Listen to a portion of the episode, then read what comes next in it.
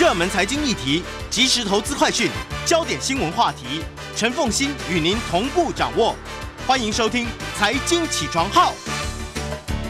Hello，各位听众大家早，欢迎大家来到九八新闻台财经起床号节目现场，我是陈凤欣。回到今天的一周国际经济趋势，在我们线上的是我们的老朋友丁学文。Hello，学文早。中心各位听众，大家早安。来，我们看一下《经济学人》这一期有两个 cover story 哈，一个谈当然是全球经济，另外一个谈的是阿富汗。阿富汗真的好可怜哦，现在。是啊嗯，呃，这两个封面故事啊，我想还是跟以前一样啊，我们一个谈深一点，就是全球版本，另外一个是亚洲版本。那我先跟大家说一下啊，全球版本的这个封面设计也很有意思哦，它直接把它要讲的主题就用文字表现出来。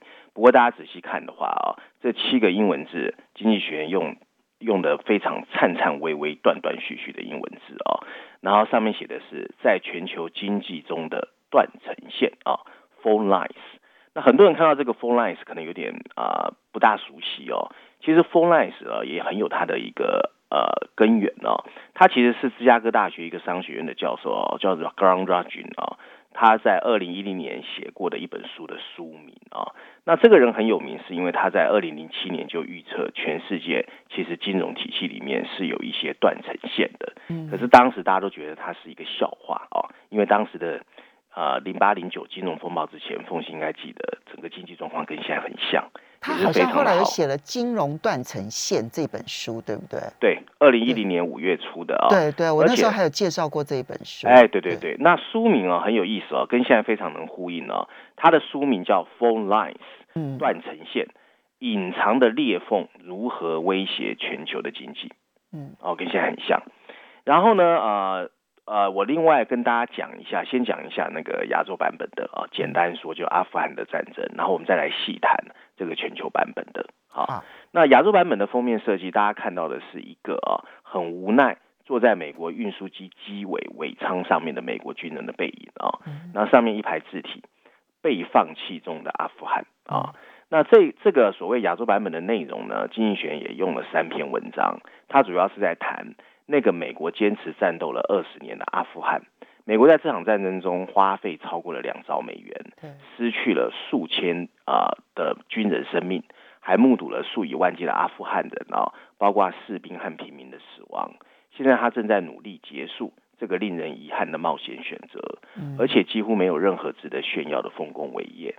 关于撤军削弱了多少美国在所谓当世界警察的声誉，是一个长时间会招致辩论的议题。不过，撤军对阿富汗人民来说是一个毋庸置疑的灾难。塔利班正在向城市推进，他们很可能会在上次执政期间的残酷所谓的神权统治呢再次回归。当时的妇女被限制在家里不能外出，他们也不让女孩上学，并对穿错衣服或听了不该听音乐的人进行严厉的惩罚。美国的无法解决阿富汗问题，却让这个国家回到原点，本身就是一个严重的失败。这大概是经济学的内容哈。嗯那我们来看看全球版本。全球版本这一次经济学也用了三篇文章，除了序论第一篇之外，还有所谓十六页的 briefing 专文。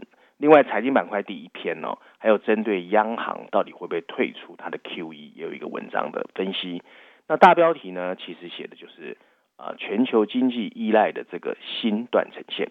嗯，然后补充标题说的是全球增长正在很快的回归，但整个疫情的复苏显示给我们的是一个不平衡和脆弱啊。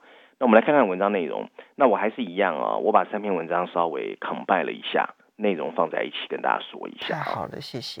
对，文章一开始他说，今年一月啊，如果你在美国中西部的克利夫兰，你用一万八千美元就可以买到一辆大概使用了三年左右的 Toyota 的 Camry，嗯然后你再花二十八美元就可以把你那个六十公升的油箱装满。不过五个月后，到了五月，这辆车的价格上涨了百分之二十二，嗯汽油成本增加百分之二十七。随着美国经济从疫情中的沉睡逐渐的复苏，耐用品和大宗商品的价格都进入了飙升的阶段。其实不久之前啊，全球经济学家还认为 COVID-19 会导致一个富裕世界的长期衰退。在今年二月，美国国会预算办公室就预测了二零二一年的美国经济增长率，当时说的是百分之三点七，可是七月一号，他已经把这个预测改了，增加了两倍到百分之七点四。以欧洲来说，今年五月以来，英格兰银行已经把今年 Q2 啊第二季的英国 GDP 上调了一点五个百分点。众所周知，这个疫情一度造成了可怕的经济衰退。不过奇怪的是，一个令人振振奋的繁荣，尤其在金融市场，正如火如荼的在进行。不但石油价格飙升，连餐馆和货运公司都不得不为了招聘员工绞尽脑汁。随着上市公司的预告，即将发布的利润会创下历史新高，整个股市一片欢腾。J.P. Morgan 呢和一个 IHS Market 编制的一项指数告诉我们，全球经济增长正处于二零零六年繁荣时期后以来的最高水平。任何能够让 COVID-19 离去的作为，都值得我们高兴。但今天蓬勃发展的经济，却让我们心里面隐隐约约感到一股焦虑。因为欢乐表面下其实有三个断层线，他们会共同决定哪个国家可以成功，以及这个极端不寻常的复苏到底能不能持续。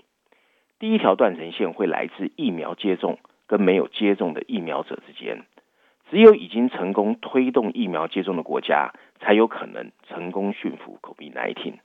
这是让商店、酒吧。和办公室敢于重新开放，顾客和工人有胆量走出家里的先决条件。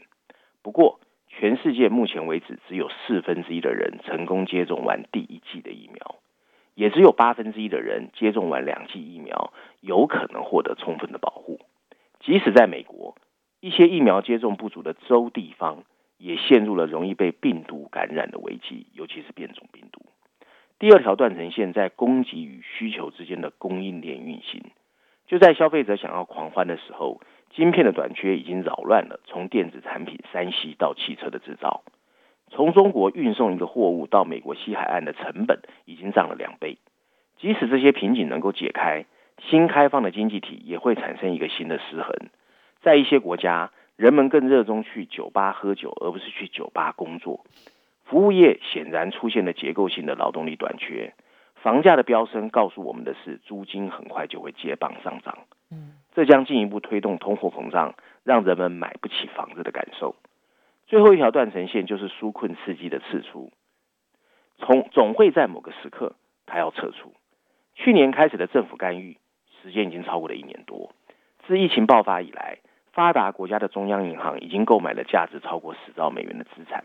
而且还正在担心，到底怎么样退出不会影响资本市场的动荡。中国经济在二零二零年的没有萎缩，就在告诉我们一个即将发生的事情，就是它今年收紧的信贷政策会放慢未来的增长速度。嗯，与此同时，政府那些紧急的纾困计划，例如失业保险补贴和暂缓的非法移民的驱逐，也已经陆续到期。每个家庭都不可能在二零二二年只靠纾困去过生活。赤字将收缩，而不是扩大，并从而拖累经济的增长。到目前为止，经济在很大程度上避免了一波破坏性的破产浪潮。但没有人知道，一旦紧急纾困贷款到期，企业尤其中小企业要怎么应应？员工不可能继续拿着纳税人的资金在家里休息。你可能会认为，像 COVID-19 这样一个极端的事情，加上政府对这种前所未有的反应。最终一定会引发一个全面极端的经济反应。悲观主义者担心的是，回到一九七零年那种通货膨胀，或一个金融的崩溃，或者资本主义的潜在能量将一次被国家的出手击垮。这种世界末日的结果有可能，但现在看起来还不会。相反的，思考不寻常前景的更好方法是检查前面三条断层线在不同的经济体会怎么以不同的方式相互作用。那我们就来看一看。首先，让我们从美国开始。这个拥有充足疫苗以及巨大纾困刺激的国家，面临的正是全球最大的过热风险。最近几个月，它的通货膨胀率已经达到了一九八零年代初期以来的一个最高水平。随着经济活动的转变，美国劳动力市场正面临着压力。即使六月份的就业人数增加了八十五万人，但休闲和观光旅游产业的就业人数还是比疫情前减少了百分之十二。劳工的不愿意重返工作岗位，进一步推高了工资。平均时薪已经比二零二零年二月增加了百分之八。也许他们会在九月份紧急失业救济金到期之后回到岗位，但没有推出这类失业计划的国家，譬如澳大利亚，却也面临着劳动力短缺的问题。在收入最低的人群中，例如服务员和清洁工的工作态度也在发生微妙的变化，而不仅仅他们只是想着疏隔离解脱之后就赶快去度假。所有这些现象都表明，美国的经济的持续升温会让美国联总会面临着我到底要不要收紧政策的压力。嗯，在富裕世界的其他国家，情况更不乐观。这里面包括一些疫苗接种不足的国家，例如日本。它到现在完全接种疫苗的人口不到百分之十五。欧洲现在正在追赶疫苗的接种比例，但起来它本来就比较小的纾困刺激措施，意味着通货膨胀还没有达到美国的水准。在英国、法国、瑞士，截至五月底，百分之八到百分之十三的劳工还在休假。在这些经济体中，最大的风险在于政策制定者对这个输入性通货膨胀会不会过度反应。然后过快的决定撤回纾困政策，如果这样，他们的经济发展会受到损失，就像欧元区在二零零七年到二零零九年金融危机后遭受的损失一样。而低收入或中等收入的国家真的处于困境，他们本来应该受益于全球大宗商品还有制造业的复苏，但现在他们却在苦苦挣扎。印度尼西亚、印尼正在跟另外一波的 COVID-19 浪潮做斗争。他们在想方设法把氧气从工业使用移送到医院来。估计到二零二一年，极度缺乏疫苗的最贫穷国家预计将面临他们在二十五年内第三次比富裕国家增长更慢的折磨。即使 COVID-19 已经削弱了复苏，新兴市场啊出现了，新兴市场还会面临美国联准会的加息前景。随着投资者积极购买美元，这会给新兴市场的货币带来下行的压力。从而增加这些国家金融不稳定的风险。他们的中央银行无法忽视任何的暂时性或输入性的通货膨胀。巴西、墨西哥、俄罗斯已经不得不加息，更多国家还会接着跟进。疫苗接种太慢和政策收紧太快的结合，带给我们的是一个痛苦的结果。嗯，这个世界，文章最后了。这个世界，通货膨胀永远值得我们严肃对待。在二零一零年的大部分时间里。富裕国家的政策制定者一直搞不清楚为什么通货膨胀可以这么低，并始终担心自己没有办法拉高通货膨胀。即使到今天，欧元区和日本还是陷在一个低通货膨胀的陷阱。美国已经证明，即使利率处于最低水平，财政和货币政策的积极结合还是可以导致价格的上涨。这些经验很快可以被证明对其他国家有用。现在的挑战是怎么确保它不会以螺旋式价格上涨作为代价？也是经济周期真的太过疯狂，整个金融市场也太过疯狂。不到一年，他们我们就把衰退完全忘了。乐观一点想，也许到明年二零二二年的夏天，大部分人都接种过疫苗了，企业也适应了。欢迎大家回到九八新闻台财经起床哈节目现场，我是陈凤欣，在我们线上的是我们的老朋友丁学文，也非常欢迎 YouTube 的朋友们一起来收看直播。好，所以学文，对不起，我们刚刚其实我在想说那一段应该可以结束了，结果没有想到时间上还是还是来不及，所以他的结论看起来是相对乐观的耶。错，他是用一种反讽法，是用反讽的方式表达他的超级悲观吗？是的，我把它完整讲给大家听哦。嗯，他是这样写哦。他写说，我们如果乐观一点想，也许到二零二二年的夏天，明年啊，大部分的人都接种过疫苗了，企业也适应了新的需求模式了，纾困刺激措施也有条不紊的逐渐解除了。不过，不管你怎么乐观，在现在这个充满诡异的假性繁荣中，你还是要担心这些断层线随时会崩裂。好吧，不管乐观或悲观，至少他提的这三个大关卡，我们其实是要去注意的。嗯，第一个就是疫苗的这个这个施种，它能呃施打，它能不能够更普普普及性？不管富裕国家或贫穷国家，好，就贫穷国家没有打好，富裕国家也不要想安稳，对不对？哈，嗯。第二个呢是企业能不能够适应新的需求跟供应当中的新的供应链模式？那第三个就是纾困刺激方案什么时候能够有条不紊的退场？我现在感受上这三件事情都很难，但我觉得最难的是纾困条件有条不紊的退场。哎，我个人是看这个文章啊，其实他在讲到那个疫苗接种不足，我很怕他又把台湾写出来，因为最近经济学很喜欢写台湾，还有他写的是日本哦。不过其实奉行文章最重要是后半段，嗯，他是告诉我们这三条断层线并不会都像在美国一样的方式作用，它会用不同的交叉互用，在不同国家产生不同的风险。我觉得这个讲的是非常对的。就每一个国家的化学变化是我们都不一样啊，新兴市场、富裕国家、贫穷国家都不一样。我们就回来看我们台湾，这三样东西在我们这里的情况也不一样啊。是，那因为交叉的风险会产生什么结果就不一样。嗯，这就是一个，这就是一个太多变数的世界，而我们几乎无法去用这些变数去。好好的看看未来，没错，而且台湾的政府又非常的 number one，所以更难预测。说的好，好来，我们这呃，不过我们大家先放在心上，因为我们能够自保的事情，第一个把把自己保护好，对不对？这是健康的部分。第二个部分在财产的部分，在投资上面，谨记这三个断层线，对，好哈。那嗯，第二个你要来谈的是《伦敦金融时报》的社论，在谈这个通货再膨胀。对这一篇文章，我觉得刚好呼应《经济学人》全球版本的第三条段呈现，就是他觉得政府因为过度担心自己过度反应，可能又会做错错误的决策。好，他的大标题写的是市场正在重新思考通货再膨胀行情。那通货再膨胀 （reflation），我记得奉新我谈过了嘛？哈，对，我就不细谈。补充标题写的是。对经济增长的担忧已经超越了对物价上涨的担忧，又到另外一个层次了啊！文章一开始他说，我们可以把现在的全球市场的担忧称为一个重新开放后狂欢的结束，所以《伦敦金融时报》是用非常负面的啊。然后呢，现在确实非常疯狂，满口袋现金的劳工恨不得能够不管三七二十一，跑到高档的餐厅或酒吧消费。他们从来没有想到，在家里工作竟然也可以手上手上一下有这么多的钱。西方，他说的是西方哦，因为西方纾困发钱花的很凶。对对，尤其美国呀。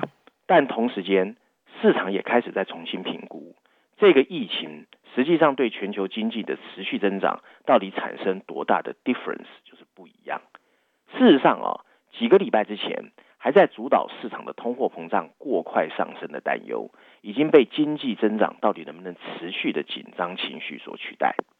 这个礼拜，投资者重新开始思考所谓的通货再膨胀的行情，也就是呢，在美国联准会持续提供宽松资金和庞大的财困刺激之下，强劲的经济复苏会进一步的推高通货膨胀，并很可能会迫使美国联总会以大家想象更快的速度升息。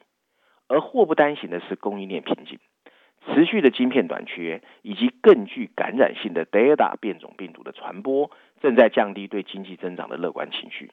不过又看到一个很奇怪的现象：债券的抛售，尤其美国长期的公债殖利率，其实很多人把这个当做通货膨胀和经济增长的一个反应，最近却诡异的开始下降。市场明显处在一个非常非常矛盾的心态。全球大部分的地区现在都在看英国，这个号称全世界成功完成疫苗接种计划的伟大国家之一。可是，连他都没有办法阻挡德尔塔变种病毒的扩散。尽管英国政府坚持，他们还是准备重新开放。不过，消费者和劳工可能会自愿跟社会保持一个距离，而不去人群过多的地方。这会减少重新开放对经济增长的推动。上周四。美国 FED 旧金山分行的行长 Mary Daly 在接受《伦敦金融时报》采访的时候，就公开表示，过早宣布我们战胜 COVID-19 是对全球经济增长的一个最大威胁。你去看市场的走势，你会发现，投资者完全不在乎他们的投资组合里面的风险是不是过高。虽然市场中泡沫比较多的部分看起来失去了某些活力，譬如说比特币。或者所谓的 meme meme 就是魔音股，在价格下跌后还没有完全反弹。不过奇怪的是，其他一些更传统的风险资产，例如科技股，还有乐色债券，已经开始随着长期利率的下跌而提早反弹。投资者却没有因为这样感到害怕，而是重新评估了未来货币紧缩的可能性。此前更担心通货膨胀的市场，现在转向跟各国央行的想法趋同，那就是大家都认为通货膨胀只是暂时的，是假性的。本周的市场移动方向，也只是对美国联总会在上个月利率决利率决策制定会议上强调会采取更强硬的基调，做出了不大大的反应。央行政策制定者对升息速度将比他们之前说的更快的预测，无疑让一些投资者更加的放心。他们相信央行会控制住通货膨胀，嗯，最后甚至不需要做出太大幅度的升息。不过，总体而言，这些举措可能只是传统古老格言上说的不反应，是因为他们担心自己过度反应。嗯，债券市场对仅仅几个月的通货膨胀高于预期的过度反应招来的批评。美国最新的薪资数据显示，环比只增加了百分之零点三，这几乎跟疫情爆发前差不多。在欢欣鼓舞的时候去解释统计数据本来就很困难，而这次疫情带来的波动和不确定，让正确预测比任何时候都难。文章最后一段提到，然而把对经济增长的担忧和长期公债的被抛售，都想成最终有可能被证明是一个过度反应的乐观想法，现在看起来很有可能会随着关于疫情复苏力度的数据逐渐出现，而逼着我们。去修正，OK。其实，好，这个这它其实《伦敦金融时报》其实对于这个通货再膨胀这件事情，其实已经是写了非常多的社论了，对不对？没错。嗯，好，所以他担心的不是不只是不只是欧美这样子啊，他担心的其实就是一个哈，你知道人麻痹啊，狼来了，会啊，你们会怎么样？你们说会怎样？会怎样？从去年到现在都没怎样，就是啊，嗯。现在金融市场对于联准会去应对这个通货膨胀这件事情，其实是麻痹了。那我觉得，我觉得联准会也很有效率的去去促成了这种麻痹。嗯嗯，对不对？他就一直讲说，他他里面的人就是联准会的官员，有的鹰派，有的鸽派，就不断的放话，不断的放放话，不断的放话，然后市场的波动就越来越小，越来越小，越来越小，越来越小。嗯，但但但问题是，它的实质没有解决的话。只是预期波动减少，并不能够解决实质问题。对啊，嗯，好，接下来你要你喜欢这个引用《经济学人》这一篇是梧桐树的专栏，谈可转债公司债。对啦，其实凤欣，你知道，因为我肯定比较会去看那个财经板块嘛，嘿，没金融的特别。对，那这一期财经板块哦，它的内容大概都是 focus 在哦，就是还是一样，这个假性繁荣里面经济市场的各种奇怪的事情啊。那你譬如说，他这一次啊，像第一篇跟最后一篇谈的就是央行到底会怎么在 QE 去推出，因为呢，其实已经造成了财富不平等。你看，有的人都上太空了。上太空不就代表他钱太多嘛？啊，真的。那这个就有两篇。那另外还有，他没有真的上太空，他只是到达了一个 界限而已。其实距离那个真正的太空还有很大距离。嗯，那另外还有谈的是 OPEC 的内讧事件呢。这个凤行可能也知道，OPEC 里面发生的一些不同想法嘛。是上个礼拜我们其实特别请了教授来谈这件事情。对，嗯。那还有一篇谈的是 SPAC，SPAC 我们在节目中也谈过。对，对私募基金就是我们的影响，其实当然影响很大。SPAC 一个退出变很容易嘛？对，就像我们投 Grab，本来预期三年，知道我跟他对赌三年呢，二零二三年，没想到今年就 IPO 了。不过我为什么推荐梧桐树这一篇哦？因为这篇谈的是可转债，也就是说我们很多人都没去注意可转债为什么在二零一九到二零二零年暴增。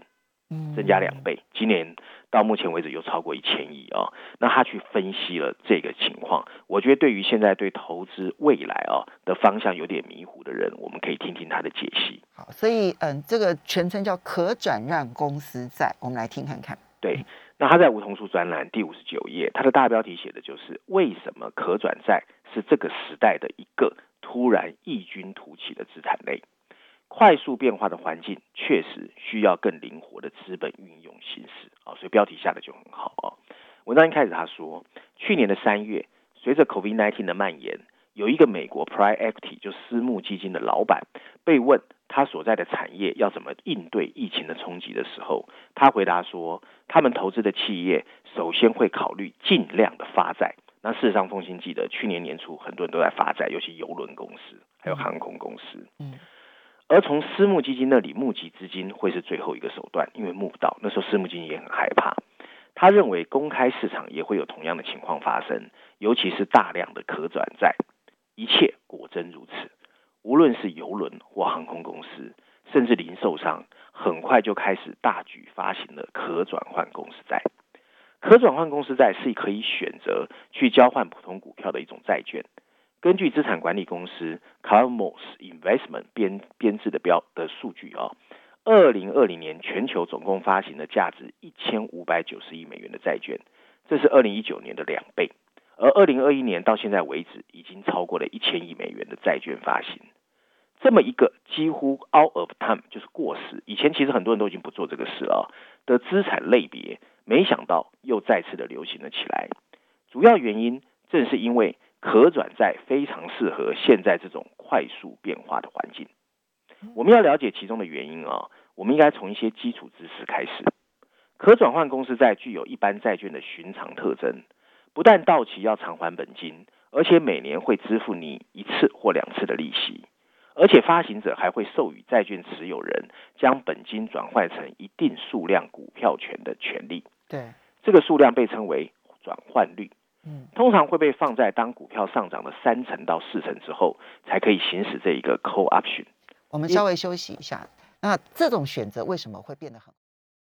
欢迎大家回到九八新闻台财经起床号节目现场，我是陈凤欣，在我们线上是我们的老朋友丁学文。好，学文刚提到了这些可转让公司在可转债，它通常是在股市，呃，它定价通常会定的比较高一点哈，就是在呃当时的市市价的稍微高个三成左右，用这样的价格作为它的转换债，好，就那这个它的转换率通常会高一点这样子。那么这时候为什么会爆红？对，因此哦，你就要知道，当整个发行可转换债券的时候，这个 call option 期权呢是属于高价期权的一种。对你譬如哦，他就举了一个例子，大家比较听得懂哦。假设有一家哦，股价是十五美元的公司，它可能会把一千美元的债券的转换率设为五十。那按照这个比率，当股价到二十美元的时候，就是一千除以五十，它就会被行使。那作为可以行使转换股票的选择权，可转换债券通常支付的债息比较低。可是根据经验，他们的债息通常会是一般债券的一半而已。而可转换债也许是复杂的证券，但在某些情况下，对于发行人和投资人而言，他们比直接去投资债券或者去买股票有更明显的优势。对于急需资金扩产业务，并正想方设法证明自己的企业来说，可转债就充满了好处。你譬如说，直到最近啊，Tesla 还是一家可转换债券在全世界最大的一家发行商，它发行了很多可转债啊。这类企业的创始人通常不愿意增加股票，因为它会稀释他们的持有权。他们更愿意发行债券，但债券投资者可能会要求比较高的债息来补偿违约的风险。那可转债就变成一种最理想的折中方案，就是债券的利息没那么高，我又不用增发股票来稀释我的股权，啊，所以它就变成一种 compromise 折中。那投资者愿意接受比较低的利息，以换取股票有可能上涨的想象空间，因为现在金融市场很旺嘛。而对于企业主而言，可转换债券的稀释性肯定低于股权融资。因此，就算将来要换成股票，也已经比原来的估值高，所以我稀释的比例就比较小啊。那 Clamos 的一个分析师叫 Joseph Wensaki 啊，他就表示，二零二一年到现在为止，大概有百分之六十的可转债发行量来自上市不到三年的上市公司。不过，旧经济周期的，企业其实也已经慢慢成为越来越多的发行人。有些公司啊，例如全世界很有名的嘉年华邮轮。还有西南航空，去年就成功使用可转债，用比较低的利息筹集到了救援的资金，帮他们度过了疫情爆发的初期，而且他们还没有被稀释股权。其他公司则利用他们需要的投资资金做了融资，例如福特汽车就在今年三月份发行了二十亿美元的可转债。这一连串的发行行为是一个转变的方向启示，这个很重要哦。在以前。即使在高收益债券和杠杆融资蓬勃发展的时候，可转债也是乏人问津的，没有人要发行的。第一，通货膨胀意味着长期的利率会逐步下降，债券投资者可以享有健康的资本利得。总体而言，当时的美国企业融资趋势是把股票换成债券，而不是现在把债券换成股票。对，今天的挑战截然不同。现在的大担忧是通货膨胀和利率正处于上升趋势的刚刚开始。嗯，在高通货膨胀的世界中，通过发行公司债券筹集资金会是一个非常棘手的问题。实际赎回的时候，债券的名义价值可能会低很多。相比之下，可转换债券提供了另外一个保护。另类投资精品店啊，叫 Cold World Capital 的一个分析师叫 Dylan Grice，他就写说。他们是一种带有对实质资产刊入选择权的名义资产，转换为股票的选择权，为债券持有人提供了一个类似和物价指数连结的指数化投资机会。文章最后提到，可转换债券已经证明了他们的价值，他们几乎是二零二零年春天疫情量身定做的一个投资产品。巨大的变化需要的是更灵活的一种资本形式。大家心里都知道，未来的经济。注定混乱，可转换债券是这个时代的最好的投资产品。有道理，所以它的热反映的是那个时代背景，就是第一预期高通膨，所以呢，你拥有债券不如拥有实质上面可以抗通膨的一些资产。对，那股票其实是一种资产。如果你看好这家公司它未来的发展的话，哈，好，所以第一个是高通膨的环的担忧环境。第二个是利率已经低无可低了，所以利率未来可能只能够往上走。那如果利率是往上走，债券价格是要往下跌的哦。没错。所以这个时候的买债券，其实风险变得非常的高。嗯。所以这种情况之下，可转换公司债，当利率低无可低，我我重点不是看那个债券的价格，我重点是看有一天股价也许会涨到超过那个转换率。是的。对不对？哈。嗯。蛮特别的。有道理，因为其实台湾引进可转换公司债很早了，大概三十年前了吧，二二三十年前了吧。研究的人很少。呃，因为引进的时候，那时候我曾经报道过，嗯所以我印象很深刻。那时候红过一小段时间，很短的一段时间之后，就几乎没有什么公司在发可转换公司债了。也许这个台湾的一些这个筹资的一些上市公司可以思考一下。有啦，现在有，可是数量不是很多。台湾的上市公司现在应该更烦恼，是我钱好多，我不知道干嘛。说的好，来，我们接下来再来看《经济学人》跟中国大陆有关的内容，有五篇。对，这次有五篇啊，那中国板块有三篇，那有两篇呢，做经济学人用了两篇文章去解释，就是中美科技的互掐。凤鑫应该也知道，就滴滴、滴滴、滴滴下架这件事啊，没错。那分别在序论第三篇和商业板块第一篇。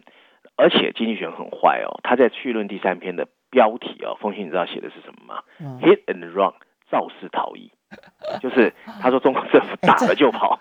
OK，他补充标题写的是中国共产党控制了科技产业，中国似乎有意让中国企业跟西方市场脱钩。嗯，近两兆美元的全球股东现在的财富岌岌可危。嗯，啊，就是投资了滴滴的，其实滴滴有来找我，你知道吗？还好我那时候觉得。